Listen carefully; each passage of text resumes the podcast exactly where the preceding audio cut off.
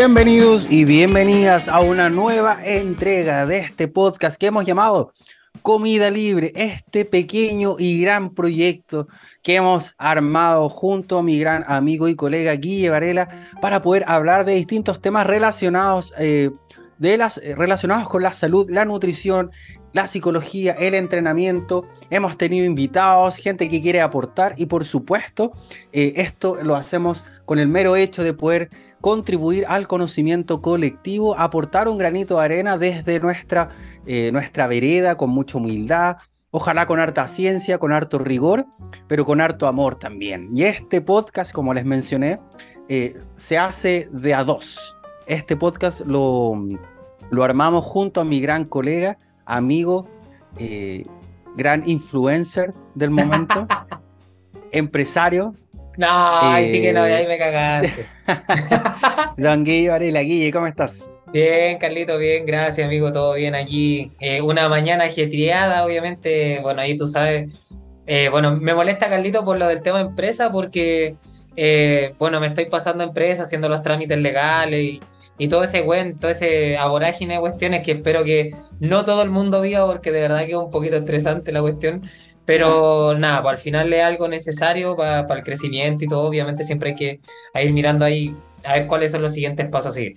Nuevo capítulo, Carlitos. Salimos ahí de la temporada de, de ganancia masa muscular. Que de verdad agradezco también a, las personas que nos han escrito, incluso por interno. Harta gente, por lo menos, bueno, a mí me han escrito varios por interno agradeciendo también los episodios de, de ganancia de masa muscular porque esa información es difícil de encontrar, la verdad. No es tan sencillo. De hecho, si uno se pone a buscar libros de ganancia de masa muscular, es difícil como encontrar algo que tenga todo eso ordenado. Así que nada, pues agradecido obviamente a toda la gente que por ahí nos no ha visto, eh, que por ahí nos ha escrito. Y, nada, pues Carlito, ¿cómo estás tú? ¿Cómo ha estado todo? ¿Cómo, cómo, va, eh, ¿Cómo va esa boquita también que la otra vez nos ah, hablaba también de, de su boquita?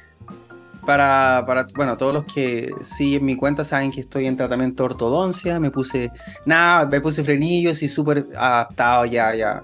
O sea, no deja de ser cada vez que hay al, dentista eh, una paja, pero la paja dura unos dos, tres días. sí, una paja, pues si te aprietas la weá y te duele. Oye, ¿qué, qué ser, Carlito, ¿qué será que dirán de nosotros así cuando van al Nutri? ¿Así será una paja ir al Nutri? ¿Crees tú? Así como uno dice que una mm. paja ir al psicólogo, una paja ir al, ¿Sabéis qué a mí me pasa? Ah, yo lo he pensado y, obviamente yo creo que nuestra pega es. Nuestra pega es que no, nuestra pega es que no lo sea. Yo creo que me pasa harto en la primera consulta. Que yo les pregunto, así, hola, ¿cómo estás? Y cuéntame un poquito, ¿por qué estás acá? Bla, bla, bla. Y empezamos a hablar. Y la típica, que mm, intento sacar de como. Mm, de, de, como un poco que le genera el venir, ¿cachai? Porque eh, algunos vienen, me da la impresión que algunos vienen un poquito con susto, algunos vienen quizás de repente medio así como un poquito angustiados, eh, porque típico, eh, a, mí me pasa caleta que llegan pacientes a consulta y me dicen, bueno, esta es como, no sé, he vivido toda mi vida nutricionista, ponte tú. Ah, sí. Es muy, es muy clásico. Eres como el este décimo nutri, eres el, la décima, el décimo nutricionista que has visto. Claro, y, muchas veces no quiere decir que no pasaron por puros nutris malos hasta que llegaron a, acá a Papito. No, no, no, no, A Papá Mono. Sino por el contrario, quiere decir que por alguna razón, eh, no sé, por alguna razón empezaba el proceso, lo iba bien y soltaba. Empezaba el proceso. Entonces, sí, yo creo que, no sé, yo creo que es una mezcla de sentimientos, pero mi trabajo encuentro yo, y nuestro trabajo, al menos si lo veo, que es que, claro, pues cuando se vayan, cada vez que tengan que ir al Nutri, ojalá vayan tranquilos y, y sea como un espacio, ah, un espacio seguro para poder trabajar la alimentación, ojalá, pues, y que no lleguen, no lleguen tanta ansiedad, yo creo. Sí, es que bueno, es un, sí, es que es un tema complicado porque al final uno, obviamente, cuando un profesional va con sus miedos, va con sus dudas, va con las inquietudes, de repente con frustraciones, va con mucha, una vorágine de mm. emoción al final, pues. Entonces también obviamente se entiende también y, y, bueno, también obviamente como dice el Carlos, el tema de nuestro trabajo al final es que sea un espacio seguro y de buena onda también. O sea, al final nosotros somos personas, eh, no, somos, no somos como un androide, un robot que está ahí enfrente y, y, esperando como solamente hacerte tu pauta y chao, sino que al final también se van generando lazos y eso también uno, también por lo menos, al, menos, bueno, y sé que tú también, porque se ve que, bueno, obviamente es cosa de mirar el encuadrado de, de Carlito y que tiene lleno de mensajes positivos y todo, y se ve que obviamente uno va generando lazos también, pues y eso es lo que uno siempre dice que espero que no se pierda, o sea eh, por lo menos siendo muy autocrítico, yo, yo el día que deje de, de, atender va a ser el día que yo también deje de ver a las personas como personas y los vea como un número. Entonces, yo en ese momento yo voy a decir, hasta aquí yo llego y de aquí me voy. Qué? Estaba pensando aquí que es la... Este es como el tema que igual lo podríamos hablar en un podcast respecto ah, como al por qué si es que creemos que la inteligencia artificial va a reemplazar nuestras pegas, por ejemplo. Igual es bueno. Yo me ¿Por qué no hablamos de eso al tiro mejor? Y tiramos el tema. Pero bueno, vamos a tirar el tema. y cambiamos el tema.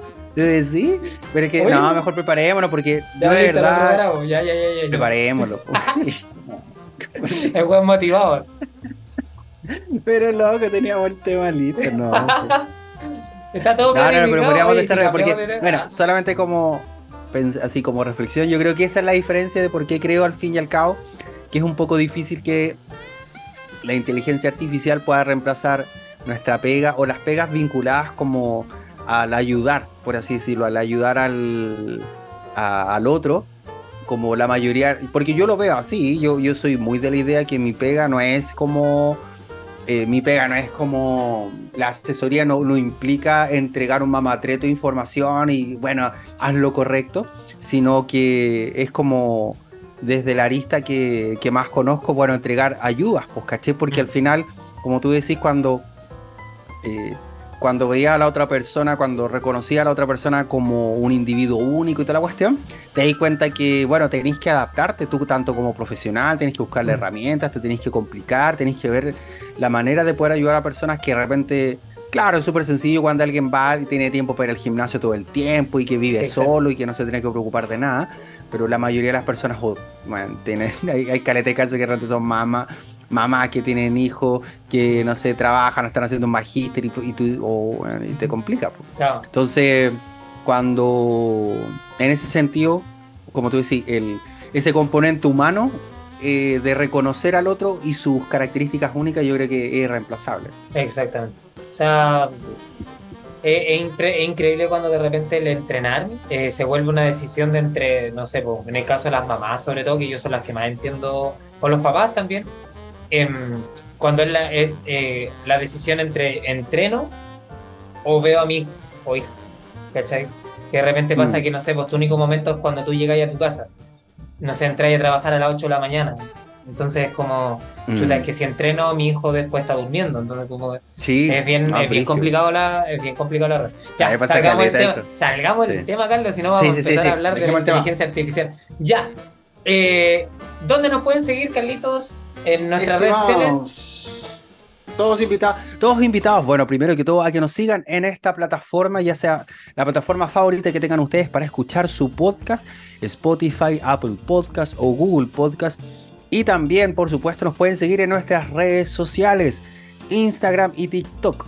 Eh, Comida Libre Podcast, donde estaremos subiendo distintos contenidos, eh, pequeños extractos de lo, de lo mejorcillo que sale en los capítulos, donde podrán vernos en la grabación, que aún son paupérrimas. Eh, hay proyectitos en ese sentido, pero bueno, nos pueden ver ahí algunos extractos, pueden comunicarse con nosotros a través de esa de esas plataformas, esas redes, pueden hablarnos, vamos a tratar de estar más interactivos ahí, poner algunas preguntillas, temas, comentarios, todo lo que ustedes quieran. Así que por ahí nos pueden seguir para que esta comunidad eh, siga creciendo. Y por supuesto, algo que nos ayuda mucho es que nos mencionen, nos compartan. Eso siempre ayuda.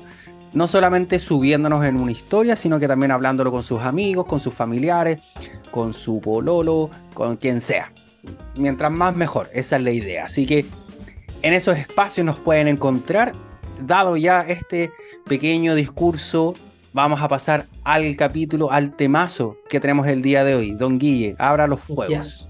A ver, este tema lo vamos a dividir en dos partes. Tenemos, por primera parte, vamos a tener los famosos retos de 21 días, ya que son estos retos antiguos, bueno, todavía existen en verdad.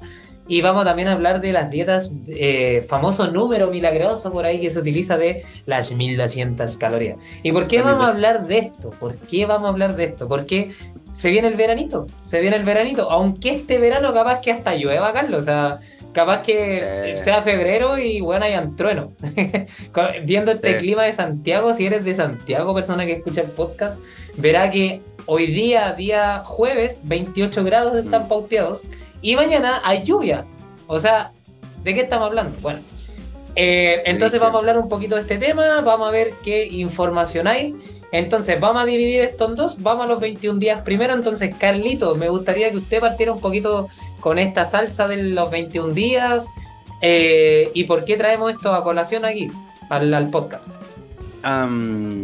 bueno, principalmente queríamos hablar acerca de este tema porque, eh, anticipadamente, porque eh, efectivamente comienza a acercarse el buen clima, se acerca el verano, eh, empieza a salir el sol y la mayoría de las personas comienza, se empieza a generar como esta pequeña ansiedad de chuátale, hay que hacer algo porque necesito bajar de peso, bajar grasita, necesito estar bien, estar mamadísimo. Toda la cuestión. El, yo no tengo, no me acuerdo cuándo, fue, pero ese verano, ese clásico verano sin polera, esa polera, me, o sea, esa, esa frase me ha, ha creada que se repite verano a verano. Eh, en general, donde empezamos a ponernos a ponernos mucha presión eh, respecto, bueno, a los cambios que tenemos que hacer. Y por supuesto, eh, esto siempre es caldo de cultivo para aquellas personas que ven la posibilidad de poder Mira, yo no quiero decir que solamente las personas como que vienen a lucrar con esto y que, y que vienen a aprovecharse de mm. esto, porque probablemente detrás quizá hay ciertas buenas intenciones, no lo dudo, pero se vuelve siempre a través de esta cuando hay una especie de cuando hay una preocupación excesiva o una cierta urgencia siempre es un buen nicho para generar un buen negocio también entonces claro. Eh, se genera esta esta especie de mm, de, ¿cómo podría decirlo? Como esta, este copiar, pegar, ¿no es cierto? Este reto de 21 días de lo que tú quieras. Porque al final el reto 21 días ingresa lo que quieres cambiar acá, mm. ¿cachai? Porque hay reto, hay reto 21 días detox, hay reto 21 días eh, pérdida de grasa, hay reto 21 días sin azúcar, hay reto 21 días de lo que sea. ¿Cachai? Ahora, voy a partir. No quiero que este podcast sea algo odioso, porque solamente se trate como de despotricar. De cosas malas. sino que quiero partir diciendo que probablemente algunos de estos retos pueden ser inclusive, pueden ser un buen punto de inicio, ponte tú. ¿A qué me mm. refiero? Porque efectivamente en algunas ocasiones, por ejemplo, en aquellas personas que quieren mejorar su alimentación, su composición corporal, quieren empezar a incluir algo, algún hábito en particular, etcétera, Em, podría ser un buen puntapié inicial el, participar de estos retos 21 días, porque podría, ser, em, podría ser el inicio de algo más largo. ¿no es cierto? De repente alguien se dice 21 días, por ejemplo. Yo he visto retos, por ejemplo, que es algo que a mí me gusta, pero el reto es 21 días de meditación, ponte tú. ¿Caché? Que durante 21 días vaya a apartar 30 minutos y vaya a meditar, ponte tú. Claro. Entonces, me parece algo, ¿sabes qué? Bacán, porque no quiere decir que los 21 días como que el camp vaya a alcanzar el nirvana, ¿cachai? Pero eh, al menos es el puntapié inicial de algo. Lo mismo ocurre, por ejemplo, con respecto a 21 días, por ejemplo, de, eh, no sé, sin ultraprocesados, 21 días sin azúcar, 20... Me parece que de repente puede ser una estrategia algo aguda, agresiva, como una terapia de shock, pero que puede dar paso a algo más importante. Entonces, yo partiría diciendo eso eh, para darle como una, una para, darle como una cierta, como no, no, ser, no, no ser tan negativista, quizás negativo. En, la, en la visión de este reto. No sé si tú concordás un poco en ese sentido. Es que, a ver, a ver, lo que pasa a ver, primero hay que ver de dónde viene un poco el tema de los 21 días, ya porque no ah, son 22 ni 20 ni nada. A ver, el tema de los retos 21 días, eh, bueno, como dijo el Carlos, nosotros algo nos armamos antes de, de hablar estos temas. Por eso casi se nos, dio un infarto cuando hablé de que íbamos a cambiar. En los retos de 21 días tienen dos trasfondos. El primero es el tema de los hábitos, que, bueno, antiguamente se decía, bueno, todavía se dice, de hecho, que los hábitos se forman en 21 días. ¿Ya? O sea, eso es lo que demora la repetición de una acción en que esa acción ya empieza a ser como algo más mecánico o algo que tú ya puedas eh, hacer como de manera casi que inconsciente prácticamente.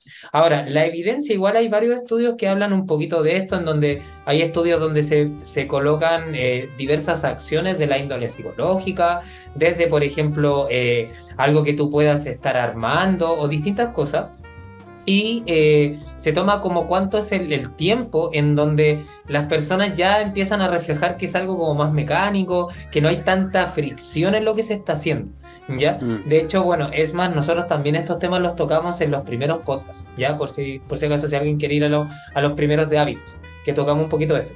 Entonces, eh, haciendo referencia a esto mismo, eh, se ha visto que el hábito, dependiendo de qué hábito sea, va más o menos entre los 14 y a los 260 y tantos días que más o menos toma generar este hábito.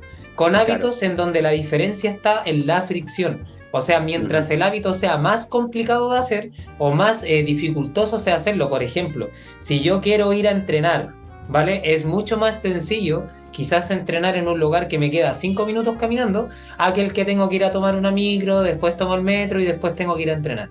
¿Cachai? Entonces, mientras más fricción tú generas, más se va a ir demorando ese hábito.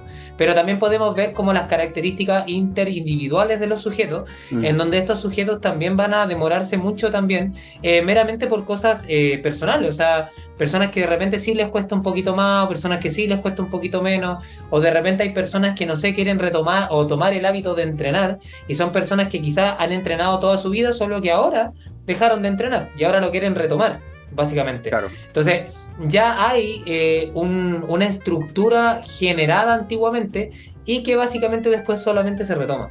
¿ya? Entonces, bueno, por eso también el primer, es el primer punto. Y el segundo punto, que tiene más que ver con, eh, aquí ya voy a hablar meramente de lo físico, que tiene mucho que ver con la capacidad elástica del ser humano.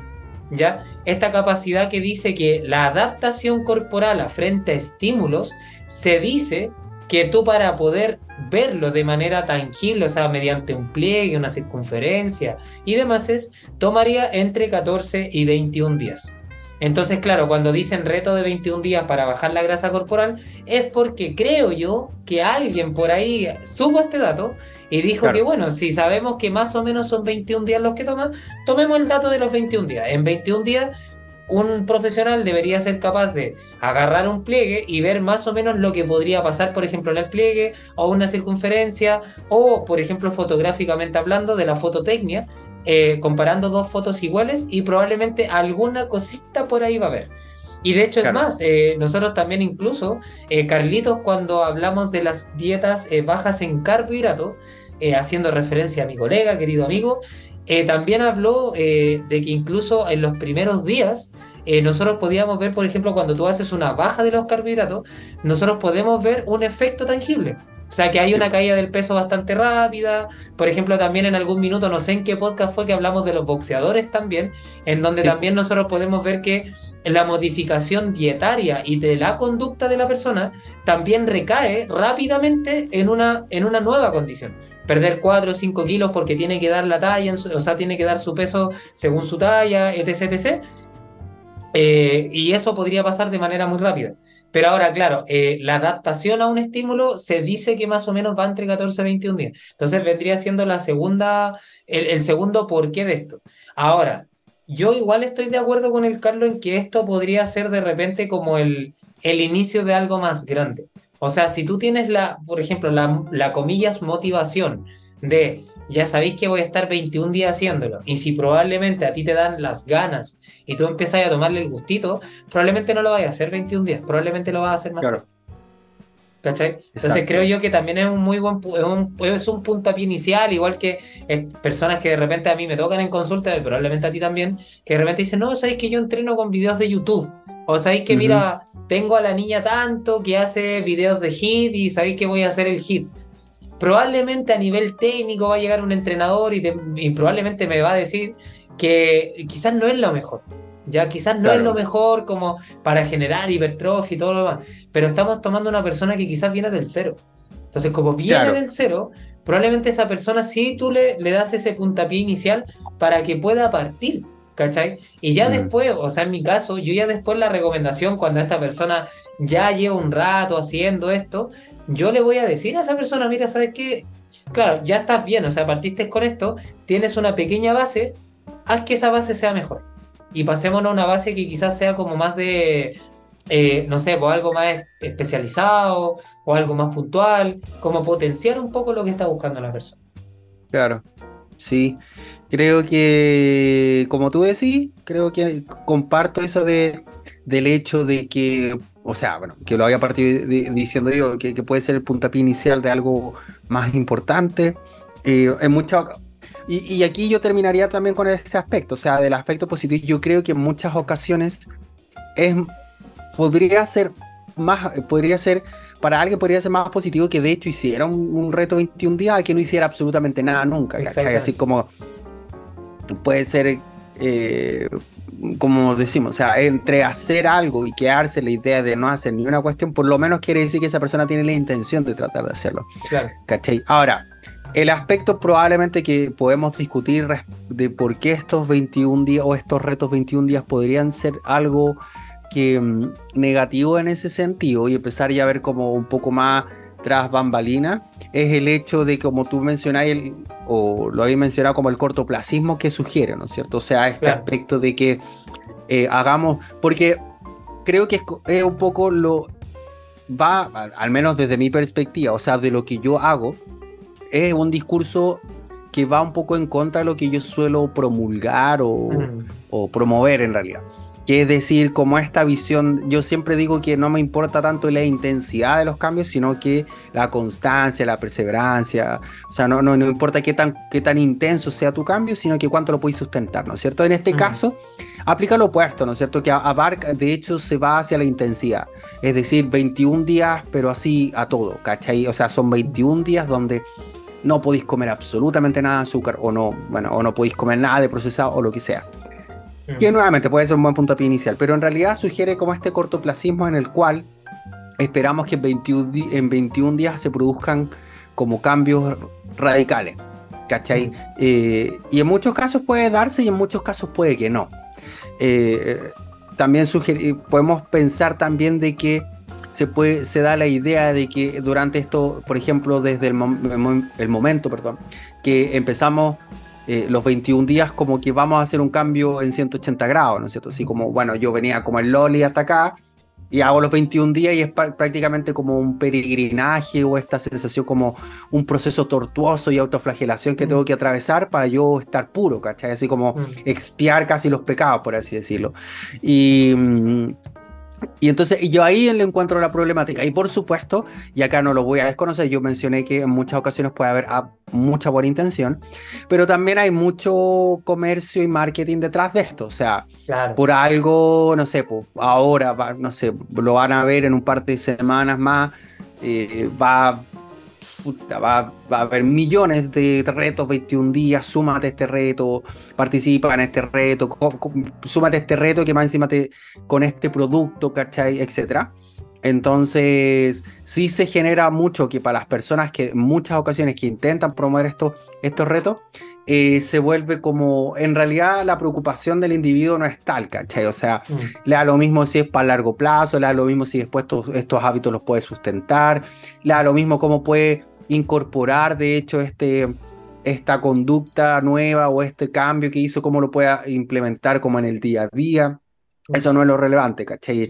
El reto 21 días para bajar de peso y lo importante es que bajes de peso. Y de ahí, pues, no sé, o empezáis otro reto o, fuiste, o, fuiste bueno nomás, pues, ¿cachai? Entonces, y ahí, ahí iría como la complejidad y ahí empezaría a entrar como en conflicto con, esta, con estas prácticas, creo yo.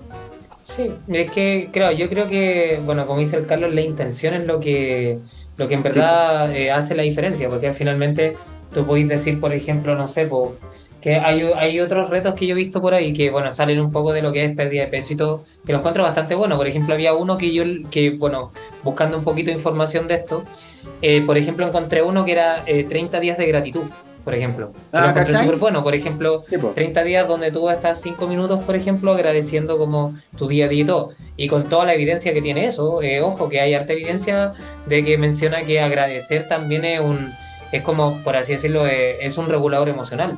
¿Cachai? Sí, o sea, el agradecer obviamente todo, o sea, bueno, también hablamos mucho también, Carlito también que habló harto de que él también meditaba, entonces la meditación también tiene una, una connotación súper positiva. O sea, imagínate un, un reto de 30 días eh, de meditaciones ya, ¿cachai? Y de hecho, en lo personal, yo hice alguno por ahí hace un tiempo atrás, bastante tiempo en verdad. Eh, fue en pandemia, de hice de, se llama On Bocado la, la chica. Hice algún, compré un, también una, una así, te llegaba todos los días como un audio con una meditación y te iba guiando, ¿cachai? Y lo encontraba súper bueno, entonces eh, es algo que, claro, tiene una connotación súper positiva. Ahora, lo negativo encuentro yo de, de, esto es que, claro, a veces también se juega mucho con la esperanza de la persona. Esa, esa me pasa mucho, o sea, la esperanza de la persona de que en 21 días va a haber un cambio súper global y probablemente eso no va a pasar nunca. ¿Vale? Estamos hablando de solo 21 días, o sea, 21 días no es nada de tiempo en muy poco tiempo. De hecho, una persona que lleva entrenando 21 días recién está en su fase adaptativa, o sea, está recién conociendo los patrones de movimiento, recién están viendo qué fallos por ahí eh, tiene su cuerpo, ¿cachai? Entonces estáis recién empezando completamente. Mm. De hecho, es más, hay personas que, incluso yo mismo, que llevo mucho tiempo entrenando, todavía corrijo fallos, todavía tengo fallos en el peso muerto, y, y al tiempo y cada vez te va haciendo mejor en esas cosas.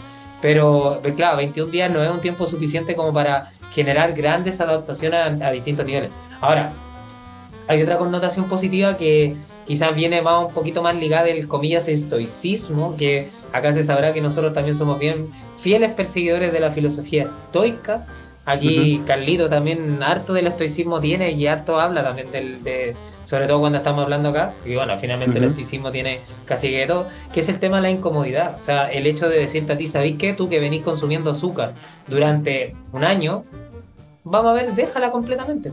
Siente esa incomodidad para que tú mismo misma también tú te hagas saber a ti mismo misma que te va, que, que tú puedes vivir sin eso, ¿cachai? Que no es necesario en tu vida y que no necesitas de eso en tu vida como para, para poder brillar, para poder estar feliz, ¿cachai? Que no necesitas de eso. Entonces también es una autodemostración de también. Y cuando uno empieza a generar esa incomodidad también es cuando ve los mejores avances.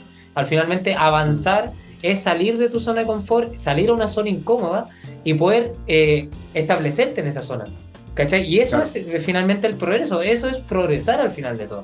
Entonces, eh, claramente eh, tiene otra connotación positiva. Ahora, nuevamente, creo que la intención, o sea, yo creo que por ningún motivo eh, los retos como de dietas extremas, de, de, todas estas cosas, y por eso también hilarlo con el segundo tema, que ya lo vamos a mencionar, creo que esa es la connotación negativa, el cómo tú eh, haces esto, como tú lo vendes, creo que es lo negativo. Pero yo creo que haciendo cosas que de repente sean eh, eh, sanas para las personas, yo creo que es muy de repente bueno de repente hacer un sprint de algo muy corto, pero que también sea más efectivo, ¿cachai? O sea, por ejemplo, por eso también en, el, en, las fases de comillas volumen, también hablábamos del minicat, de, de hacer un déficit muy corto cosa de poder limpiar un poco nuestro organismo, darle también una chance a nuestro organismo de, perder un tanto de grasa corporal y hacerlo un poco más fuerte, meramente también para que eh, te va a ayudar también a futuro a tu proceso, pero ahí tú dices, chuta, pero es muy a corto plazo, sí, pero en algunos casos sí es bueno de repente sprintear. Exacto. O sea, yo creo que, no sé, no sé, pero de repente cuando tú querías hacer un trabajo muy a largo plazo, de repente también se disipa un poco. O sea, también es como chuta, sí, eh, está bien hacerlo a dos años, pero puta, igual de repente en un mes me gustaría como, ya, vamos a correr ahora. ¿Cachai? Como ya, ahora lo ahora corro. ¿Cachai? Entonces, bueno, ahí es un poco de lo que, de lo que yo creo también. A mí también de repente cuando tenía un trabajo largo, a mí igual me gusta de repente, chuta, ¿sabes que hoy día voy a meter nueve horas en esta cuestión y voy a tratar de avanzar lo que más pueda? Mm. Es un sprint al final. Sí, creo yo. Sí, o sea, bueno, sí, por eso... Depende de donde se mire, ¿ah?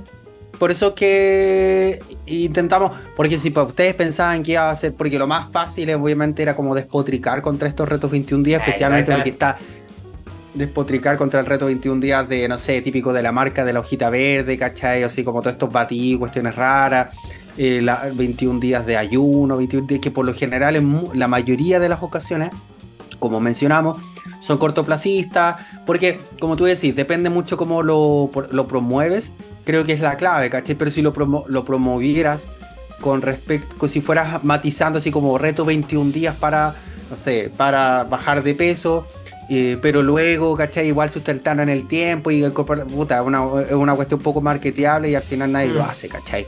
Entonces, eh, por supuesto que que tiene un componente. Es lo poco sexy que dice Diego Carlito. Es, lo, poco sexy del marketing. Eh, así como, reto 21 días para que bajes de peso, pero de forma moderada, porque luego vamos a empezar a incluir. Nada, pues bueno, ya fue. ¿Cachai? Entonces, eh, por eso, pero como tú bien dices, eh, en ocasiones, y lo mencionaste con respecto a, esta, a este tema de, mm, de, de la incomodidad, creo que, claro, efectivamente, de repente ser, apretar, ser intenso, eh, hacer cambios radicales o por periodos acotados tiene sus virtudes, como tú, me gustó mucho ese ejemplo que decís, que yo de hecho eh, muchas ocasiones cuando me preguntan acerca del ayuno, más allá de la baja de peso y la cuestión, yo creo que es un muy buen ejercicio hacer ayuno o prolongar tu ayuno fisiológico de cuando dormí, porque efectivamente te pone incómodo, pues si estás acostumbrado a desayunar tempranito, bla, bla, bla, que a mí me encanta el desayuno, yo lo he hecho, Sí, pues igual te poní, es incómodo, pues si no es fácil y no, no es algo tan no es algo no es algo tan agradable en un principio, pero ponerse en situaciones incómodas de vez en cuando, no sé, ponte tú de repente hacerlo una vez a la semana, ponte tú o de repente durante un periodo o durante un mes tú decís, que durante este mes dos veces a la semana voy a ayunar, ponte tú, estoy comentando. Eh, te pone en una situación incómoda y el real valor viene dado del hecho de, eh, del desapego respecto a esto, ¿no es cierto? Yo siempre he mencionado harto que, puta, que es importante volver a sentir hambre, ¿cachai? O aprender a sentir hambre, aprender a vivir el hambre, más allá de tratar de que de estar como constantemente comiendo para ojalá nunca sentir hambre, ¿cachai? Mm. Entonces, me parece interesante desde ese punto. Mm. Eh, por eso que efectivamente, como dice el Guille, de repente hacer sprint, apretar, eh, no es malo, sin embargo, siempre importa la intención. Y la mayoría de los retos, 21 días, no tienen tan buenas intenciones porque no tienen la, intención de mantener o crear un hábito perdurable o interesarse realmente de que ese hábito que creaste en 21 días se pueda trasladar a tu vida cotidiana. Pero mm, pueden haber ciertas excepciones. Pueden haber ciertas excepciones algunas estrategias como por periodos de tiempo acotados que puedan ser eh, interesantes, como lo que tú decías, el 30 días de agradecimiento, loco, mm. eh, por supuesto. Y, sin duda que si lo haces durante 30 días, probablemente después lo vaya a mantener, ¿cachai? Mm.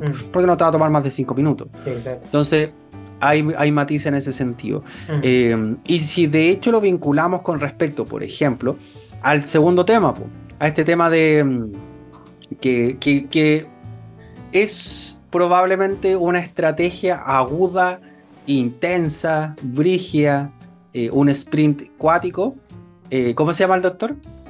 Nord Saradan, el señor Nord eh, Saradan.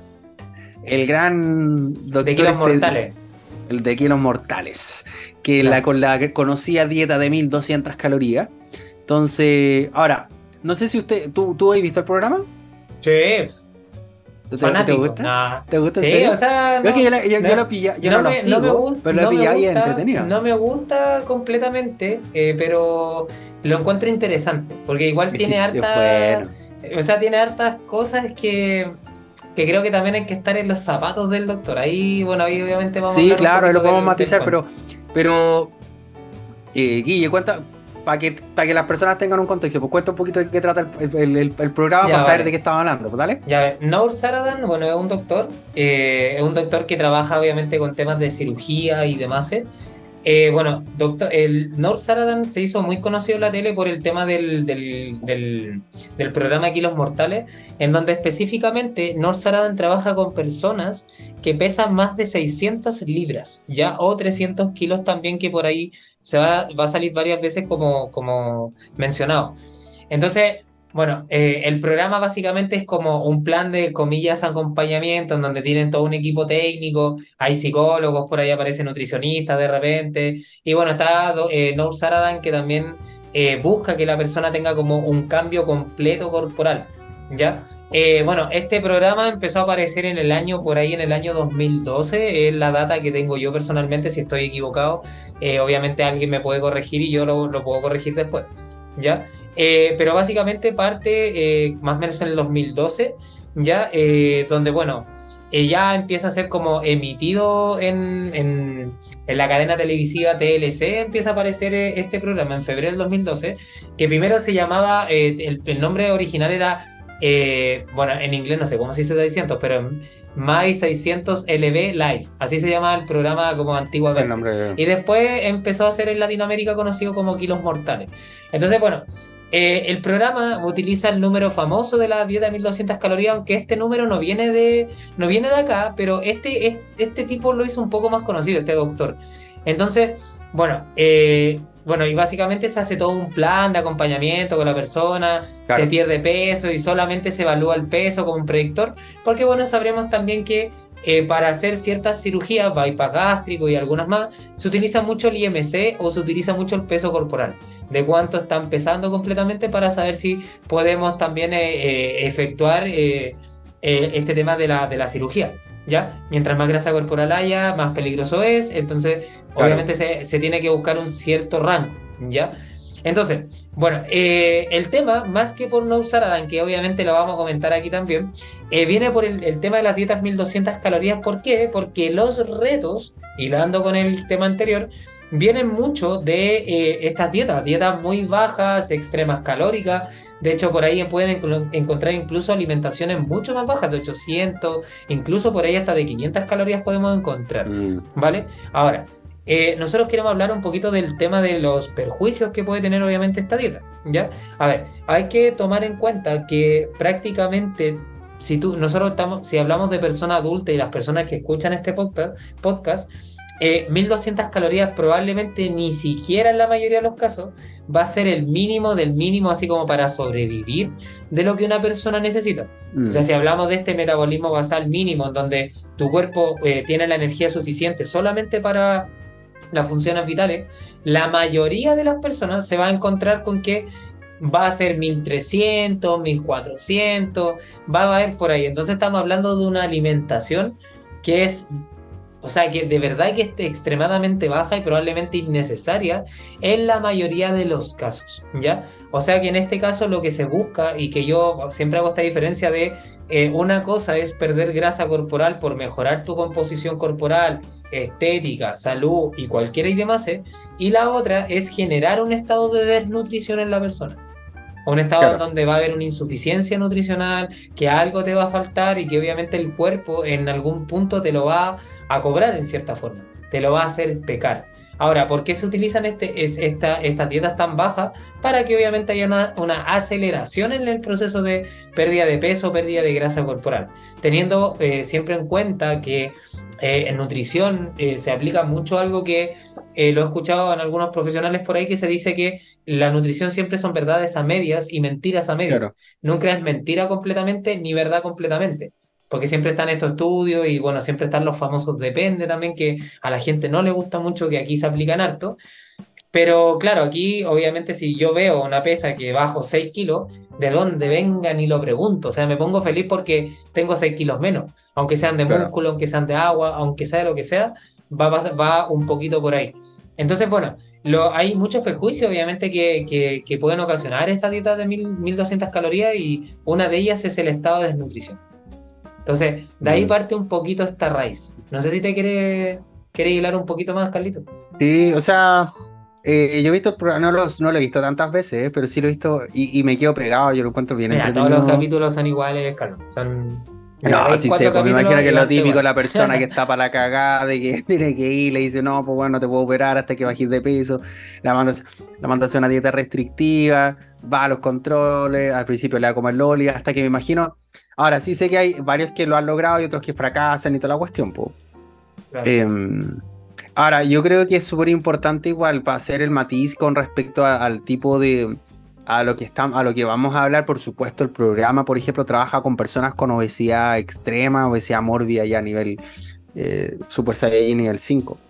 Y, y claro, o sea, bueno, una de las razones por la cual nosotros promovemos harto los hábitos saludables, construir construir buenos hábitos de descanso, de alimentación, de entrenamiento, de bla, bla, bla, bla. Siempre es con la idea preventiva, siempre es con una idea de prevenir enfermedades, con el prevenir complicaciones, etc. Entonces, ahora, cuando está en esos casos, por ejemplo, cuando que son personas candidatas de hace rato a cirugías bariátricas, eh, obviamente el discurso igual tiene que adaptarse porque ahí a una persona que tiene un nivel de obesidad de ese extremo, probablemente es muy difícil que uno como profesional, o sea, yo no soy el profesional que tiene que verla porque eh, es muy importante hacer cambios agudos significativos porque ahí está en riesgo la vida, ¿cachai? O sea, mm, eh, hay aspectos muy centrales, o sea, y, es como, por eso es que los cambios son tan drásticos porque mm, evidentemente ya no, no, desafortunadamente en esos casos no tenemos tanto el tiempo quizás de nuestro lado como para poder decir, mira, hagamos cambios paulatinos de a poco, porque lo, se vuelve demasiado agudo, porque de repente los cambios pues, que podríamos planificar en el largo plazo no alcanzan a ser significativos como para efectivamente poder tener un impacto, eh, disminuir el riesgo de mortalidad, si sea el punto, ¿cachai? Si llega, eh, llega a, esa, a, ese, a ese extremo. Entonces, eh, y las cirugías varias, y como tú mencionaste, cuando alguien se somete a una cirugía, eh, y sobre todo en estos pacientes, ¿no es cierto? Como por este grado de obesidad, en general, y es súper importante eso, o sea, la, obesidad eh, no solamente tiene un componente estético, por así decirlo, la acumulación excesiva de grasita sabemos que tiene una implicancia, pero gigante con respecto a todo el funcionamiento de nuestro organismo y que por así decirlo, impide el buen funcionamiento de nuestro sistema cardiorrespiratorio, la probabilidad de que la persona que se someta a cirugía, eh, no sé, pueda tener aumento del riesgo en, anestesia al momento de abrirla, la recuperación, es heavy, ¿cachai? Entonces, eh, claro, se requiere como esto, estas eh, dietas extremas, por así decirlo. por eso es que lo pongo en contexto, porque mm. Mm, creo que eh, en el caso en particular de estas personas, ahora yo creo que bueno, yo creo que los que nos escuchan ven el programa, ¿cachai? O sea, no son casos de personas que tienen onda un pequeño sobrepeso, ¿cachai? Y no son personas que, y no son personas que, puta, oh, no, es que de repente soy tentado como un chocolate, ¿cachai? son personas que tienen un trastorno de la alimentación, tienen todos los riesgos del, ya son casos extremos, ¿cachai? Entonces eh, por supuesto, ahí en ese contexto creo que se entiende lo, lo agudo y lo, y lo eh, podríamos decir como severo que sugiere que sea la dieta, porque efectivamente cada día que no sigas una dieta o no sigas esta dieta, por ejemplo, más allá de para poder llegar al quirófano, ¿cierto? Y después empezar a hacer el proceso, es porque efectivamente ya no se trata de eh, en un principio no se trata como de construir hábitos, es como no, en primera instancia es como loco, salgamos del riesgo vital que podéis tener. En el, porque si no, los próximos, no sé, los próximos dos o cinco años te, podéis, te vais, ¿cachai? Entonces es muy distinto en ese sentido. En ese contexto, ¿cachai? Ahora, es muy distinto en general a la. Porque si bien esos contextos de personas con obesidad a ese nivel, eh, por supuesto que es algo muy distinto. Y y es por eso que es muy importante que no se extrapole como esas intervenciones de dietas muy bajas en carbohidratos, 1200 calorías, como tú mencionaste, que pueden ser menores, mm. a personas que no están en esa condición. Y ahí esa es la problemática, ¿no es cierto? Cuando se extrapola eso y dice, ah, mira, esta persona en kilos mortales que consumió, no sé, 1000 calorías, bajó como 20 kilos, entonces yo que quiero bajar, no sé, 5, pucha, igual puede ser que igual me ayude, ¿cachai? Entonces, ahí entramos en otra dinámica, ¿cachai? Porque son poblaciones y grupos distintos, son condiciones distintas y en la mayoría de las personas ese tipo de estrategias no aplica, ¿cachai? No tiene ningún sentido aplicarla. Sí, es que, el, claro, lo que es muy bueno lo que decís tú, Carlos, del tema de, de, a quién yo le estoy dando el mensaje, que esa es la cuestión. Claro, es que yo por eso decía, porque al finalmente el cuestionamiento de repente que le hace la gente, que, que bueno, incluso hasta a mí me ha dado de repente como risa igual, porque es como, llega la persona y le dice, esa se pesa y no baja lo que habían mencionado, que yo no sé cómo hace esos cálculos, que creo que eso no existe un cálculo ahí, pero le dice, habíamos dicho que ibas a perder 20 kilos de peso y bajaste 18. No vuelvas hasta que pierdas 20. Y le dice así, llega Palo y le dice, o sea, increíble, ¿cachai? Como muy así, muy, muy tajante. Entonces, claro, el cuestionamiento es como el trato que recibe la persona. Ahora, yo no quiero decir aquí, y ojo, yo no quiero decir que a esa gente haya que tratarlos así o tratarlos mal, ¿cachai? Pero creo que no los trata mal, solo que creo que también eh, tiene que ser así, tiene que ser duro, mm. porque si no, eh, claro, si tú empiezas a hablarles de hábito y que de repente puede comer esto y todo, al final el mensaje es muy amplio. O sea, cuando tú tienes una persona que en verdad tiene problemas con la alimentación, de repente necesita generar eh, una rigidez, una estructura para que eh, después de esa estructura nosotros flexibilicemos.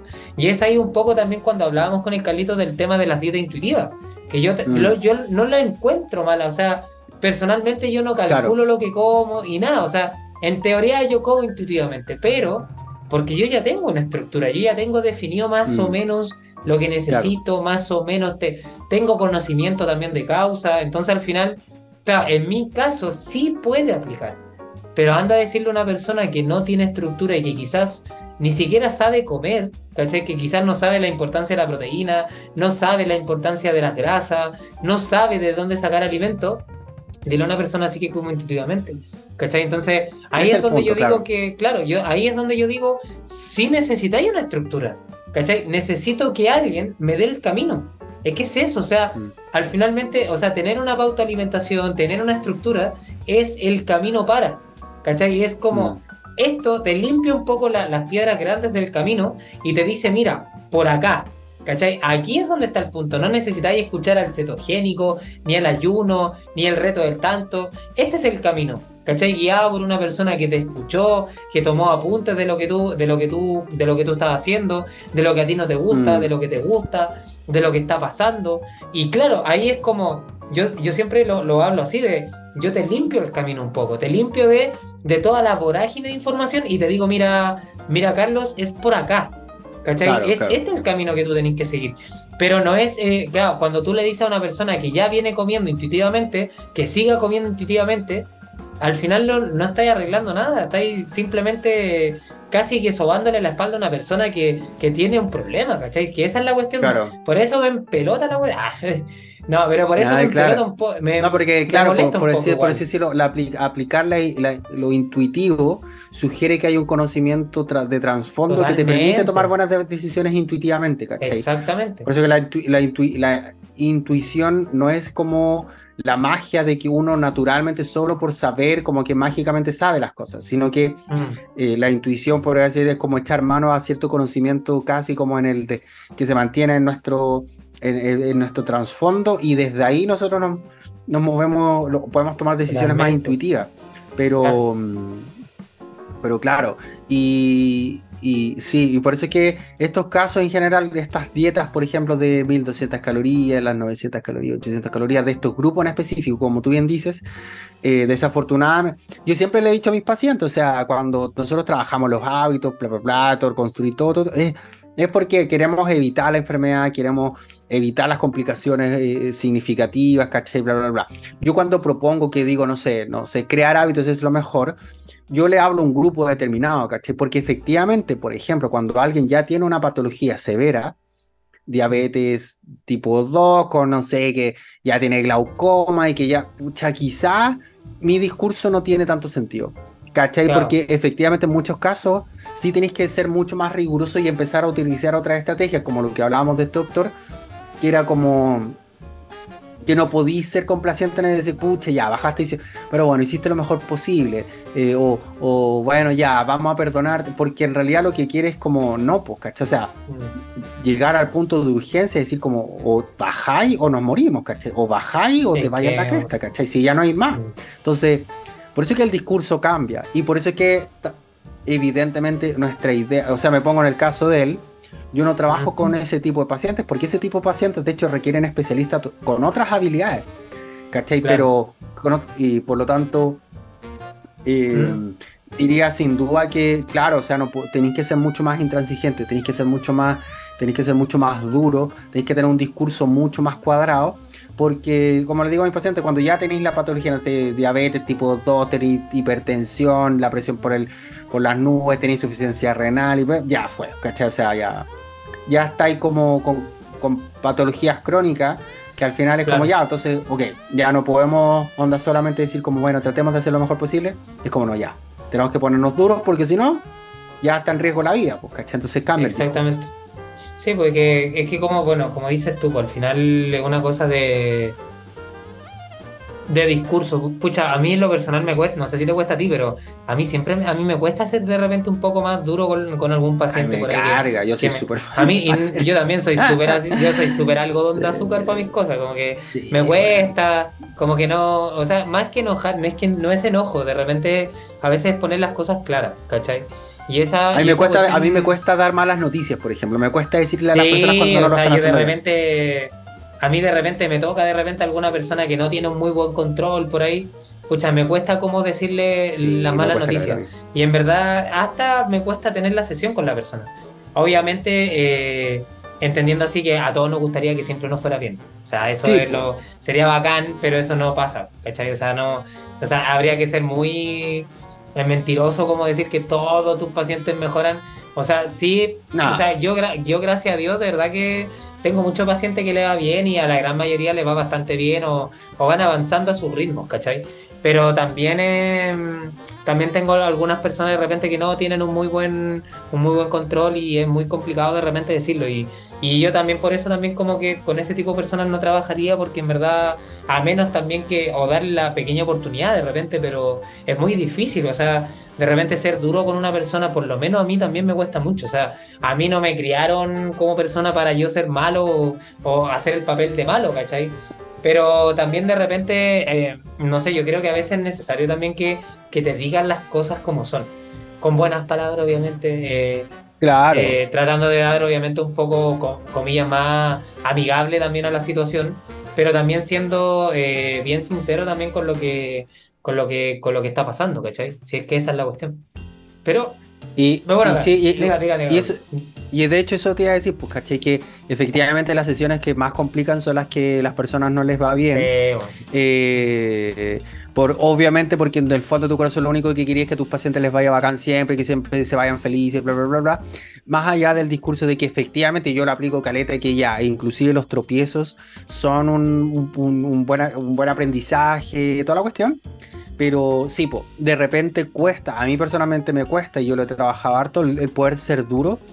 Eh, también en ocasiones, porque también me ha pasado eh, con pacientes que de repente mm, vienen a control, no les va muy bien, y filo, pero después veo lo que están haciendo y como que, claro, no han trabajado nada de lo que habíamos propuesto, bla, bla, o lo veo con cierta displicencia, ¿cachai? Entonces, ahí, como tú decís, pues hay que trabajar un poquito eso de ser un poco más duro, porque... Mm, yo siempre lo he pensado, un buen profesional, mira, ser buen nutricionista cuando todo va bacán, pucha, es fácil. ¿Cachai? Cuando a tus pacientes les va la raja y todo, cuando hay que celebrar, todo están. Todo, siempre, no, totalmente. Lo, lo, difícil es ser buen nutricionista cuando tenéis que eh, poner las cosas claras, cuando tenéis que ser un poquito más duro y cuando tenéis que dar como malas noticias. Claro. Por así decirlo. ¿Cachai? Y ahí cuesta. Pero es parte de nuestro trabajo y bueno, y la mayoría de las personas se lo toma bien, así que sí se entiende mm. también que se entiende que es parte del proceso. Pero bueno, ya. Mira, yo te, yo te diría, sí, es que quería sumar el tema de que qué hacen estas dietas, pues, o sea, estas dietas tan bajas. Quería sumar un poquito este contenido porque al final, como decíamos, claro, aquí estamos aplicándolo en personas que son ya que tienen mega obesidad y todo.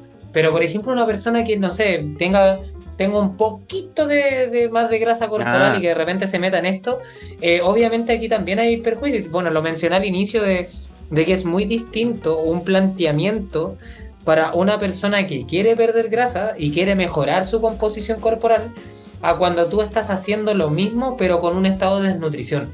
O sea, aquí pueden pasar montones de cosas, desde bajas de la testosterona en el caso del hombre, baja también del, del, o sea, problemas con el ciclo menstrual en el caso de la mujer, deficiencias nutricionales habías por ver, eh, ah, vamos a encontrar también un estado en donde las lesiones también se van a dar eh, mucho más, fácilmente, no va a haber un, contexto eh, apropiado para la construcción muscular, también si es que estamos haciendo el caso del deporte, va a haber una energía insuficiente para buscar rendimiento probablemente también, va a haber afecciones del sueño, van a haber eh, eh, bueno, procesos de cada vitamina y mineral que por ahí vaya a quedar en deficiencia, se puede generar un falso hipotiroidismo también, caen las hormonas de la tiroides, pues, también encontramos también estados también de afecciones con el metabolismo basal, incluso personas que está en el punto que generan adaptaciones a consumir poca energía. El estómago también, nosotros sabemos que el estómago eh, es, un, eh, es, un, es una estructura que es adaptable, o sea, se puede adaptar a consumir poca energía también. Claro. Y eso obviamente también tu organismo va a tratar de hacer todo lo habido por haber para que eh, esas 1200 calorías ya no vayan a ser tu déficit calórico, sino que ya sean tu normo calórico ¿cachai? Al, paso del tiempo. Por eso también encontramos personas que de repente comen poquito y se adaptan también y ya no bajan más. Y hay estancamiento. ¿Y cuál es el proceso que hay que hacer? El caso inverso, pues. No se bajan mil calorías, sino que vamos aumentando un poquito arriba. ¿Para qué? Para reactivar también nuestros sistemas que por ahí eh, quizás están un poquito más bajos. Elevar, el, elevar también el, el, gasto energético de la propia persona por el rendimiento, por el día a día, por el NEA también, que el NEA también tiende a bajar un poquito acá etc., etc., etc. Así que hay muchos perjuicios, entonces caer en este tipo de dieta es eh, antibiológico completamente, o sea, es algo que es innecesario, o sea, comer muy por debajo de lo que requiere recién para, o sea, para vivir, creo que no tiene ningún sentido en, en, general. Ahora... En la, en la mayoría de las personas no, po. en las personas de... En la mayoría de las personas no, y como tú bien decías, o sea, hablábamos de este contexto de personas con condiciones que eventualmente tienen en riesgo vital, pues, ¿cachai? Pero en realidad, si no es tu caso, eh, probablemente, probablemente no tiene ningún sentido porque lo único que vaya a hacer, eh, lo único que está haciendo, como tú bien decís, es como bajarle el presupuesto de forma drástica a todos los sistemas que funcionan en nuestro organismo y eso conlleva... Ahora, y esto que entiéndase casi como que en la persona, por ejemplo, que estábamos hablando en este contexto, eh, el comer 1200 calorías, 900 calorías o lo que sea, es porque el riesgo que supone llevar una dieta tan estricta sigue siendo menor al riesgo de que ella siga con la conducta que ya tiene. ¿Cachai? Entonces, como que por eso es que al final se sopesa, no es que la persona como que tiene obesidad extrema come 1200 calorías porque ella y porque tiene tanta grasita como que no tiene nada que le, no, no como que nada le pasa, o sea, quiere decir que esa desnutrición que vamos a que va a llevar a esa persona con obesidad extrema a bajar de peso eh, y, la, y, y, las repercusiones que va a tener, todo lo que mencionó el Guille, sigue siendo mejor que siga con la conducta que está, porque lo más probable es que, onda, lo más probable es que con esa conducta, no sé, su riesgo vital es inminente, ¿cachai? Entonces ese es el punto. En el caso de una persona que, no sé, necesita bajar 5 kilos, 6 kilos, lo que sea, o quiere hacer mejorar su composición corporal, etc., y ya tomar ese riesgo es ridículo. No tiene ni un sentido, po. ¿Caché? Porque el riesgo sobrepasa por lejos los beneficios que vas a obtener. ¿Para qué quieres cagarte hambre, comer mil, calorías, eh, que vaya a bajar un par de kilos, pero vaya a bajar tu rendimiento, bajar tu glucógeno, vaya a andar con menos líbido, tu estado emocional se a la cresta, y andar con dolor de cabeza, sentir menos, tú te, probablemente te vas a enfermar, se te va a caer el pelo, la uña se te van a quebrajar, como que no tiene ni un sentido. Entonces, efectivamente es, es como, no sé, yo, es como, me, pasa un poco que es como esta sensación que las personas que de repente como que son como buenas para medicarse que de repente entonces no pueden y se mandan una cantidad de antibióticos y es como loco, o sea, te estás haciendo cagar todo porque, no sé, por nada, ¿cachai? Es como más o menos similar en ese sentido. Así que, claro, por eso es que no es tan buena idea en general, mm. queridos como... O sea, va en contra, es que va en contra de lo que es salud ¿cachai? Eh, Obvio, va, va en contra de lo que uno diría y de lo que busca, ¿no? Ojo, que también las personas, a ver, yo creo que también las personas de repente se ciegan o, nos cegamos como a que tenemos que bajar de peso. Pero lo que realmente busca la persona no es bajar de peso, es tener un cuerpo, entre comillas, más atlético. Entonces, si uno lo mira desde ese punto de vista, al final lo que tú buscas también es que tu masa muscular esté bien, que en teoría también tú te acerques a lo que empieza a ser alguien que hace deporte. ¿Cachai? Tener más fuerza, ser más potente, más veloz, más resistente, más ágil, más... anda a saber tú, ¿cachai? Y la única forma de mezclar estas dos, o sea, si yo estoy gastando más energía, me estoy sacando la cresta entrenando, yo no puedo ir con la alimentación al otro lado, como comer como alguien que en verdad estuviera en un estado postrado. ¿Cachai? No tiene ningún sentido por ningún lado. Entonces, por ahí pasa un poco, bueno, todos estos puntos, obviamente, y, y bueno, así como consejo final y para cerrar un poquito el capítulo, eh, que nadie llegue a eso. O sea, de verdad que, de verdad, si alguna vez lo piensan realmente, de verdad, de verdad, de verdad, analicen lo que quieren, realmente. O sea, lo que tú quieres no es que la báscula marque 60. Lo que tú quieres es cómo se ven esos 60, supuestos 60 kilos en ti. Pero tú no quieres lo de la báscula. Tú quieres cómo eso se traduce en, en tu físico en cierta forma. Claro. Pero tú no quieres que la báscula baje. O sea, yo te podría decir, mira, y si no pierdes ningún kilo, nada, cero. Pero te llevo físicamente hablando a ese punto. ¿Tú lo querrías? Probablemente sí. Si lo que tú quieres no es pesar menos, lo que tú quieres es cómo eso tú crees que te va a servir. Claro, en la mayoría de los casos sí, pues, y, por lo general, de hecho, yo suelo recomendarle harto a mis pacientes como la idea del peso, eventualmente, y en aquellas personas, de hecho, que sí, por alguna razón sí tienen que perder un poco de grasa, que puede hacer que tengan sobrepeso o algún grado de obesidad más leve, eh, yo siempre les digo que más que pensar en el peso como el objetivo es con la consecuencia nomás. Mm. Entonces es mucho más sencillo pensar que el, que, que el peso va a ser la consecuencia del construir ciertos hábitos de alimentación, hábitos de ejercicio, hábitos de sueño. Entonces, el despreocuparse, esa cuestión de que si la báscula baja, sube, lo que sea, eh, tranquiliza porque al fin y al cabo, yo nunca me he pasado a un paciente que onda, está comiendo mejor, está entrenando más, está descansando mejor y que suba de peso. No, no, en el caso de esto, que, tenga sobrepeso. Siempre hay una, yo siempre digo, hay una correlación entre el relato del paciente y los datos. Siempre esa es mi pega. Entonces, que despreocuparse, pese como puta, si baja ahora, después, más adelante, lo que sea, da lo mismo. Mejor enfocarse en aquello que sí podemos hacer, que es construir estos hábitos en ese sentido. Así que ese es el mensaje para ustedes. Y deja, y deja lo que no puedes controlar.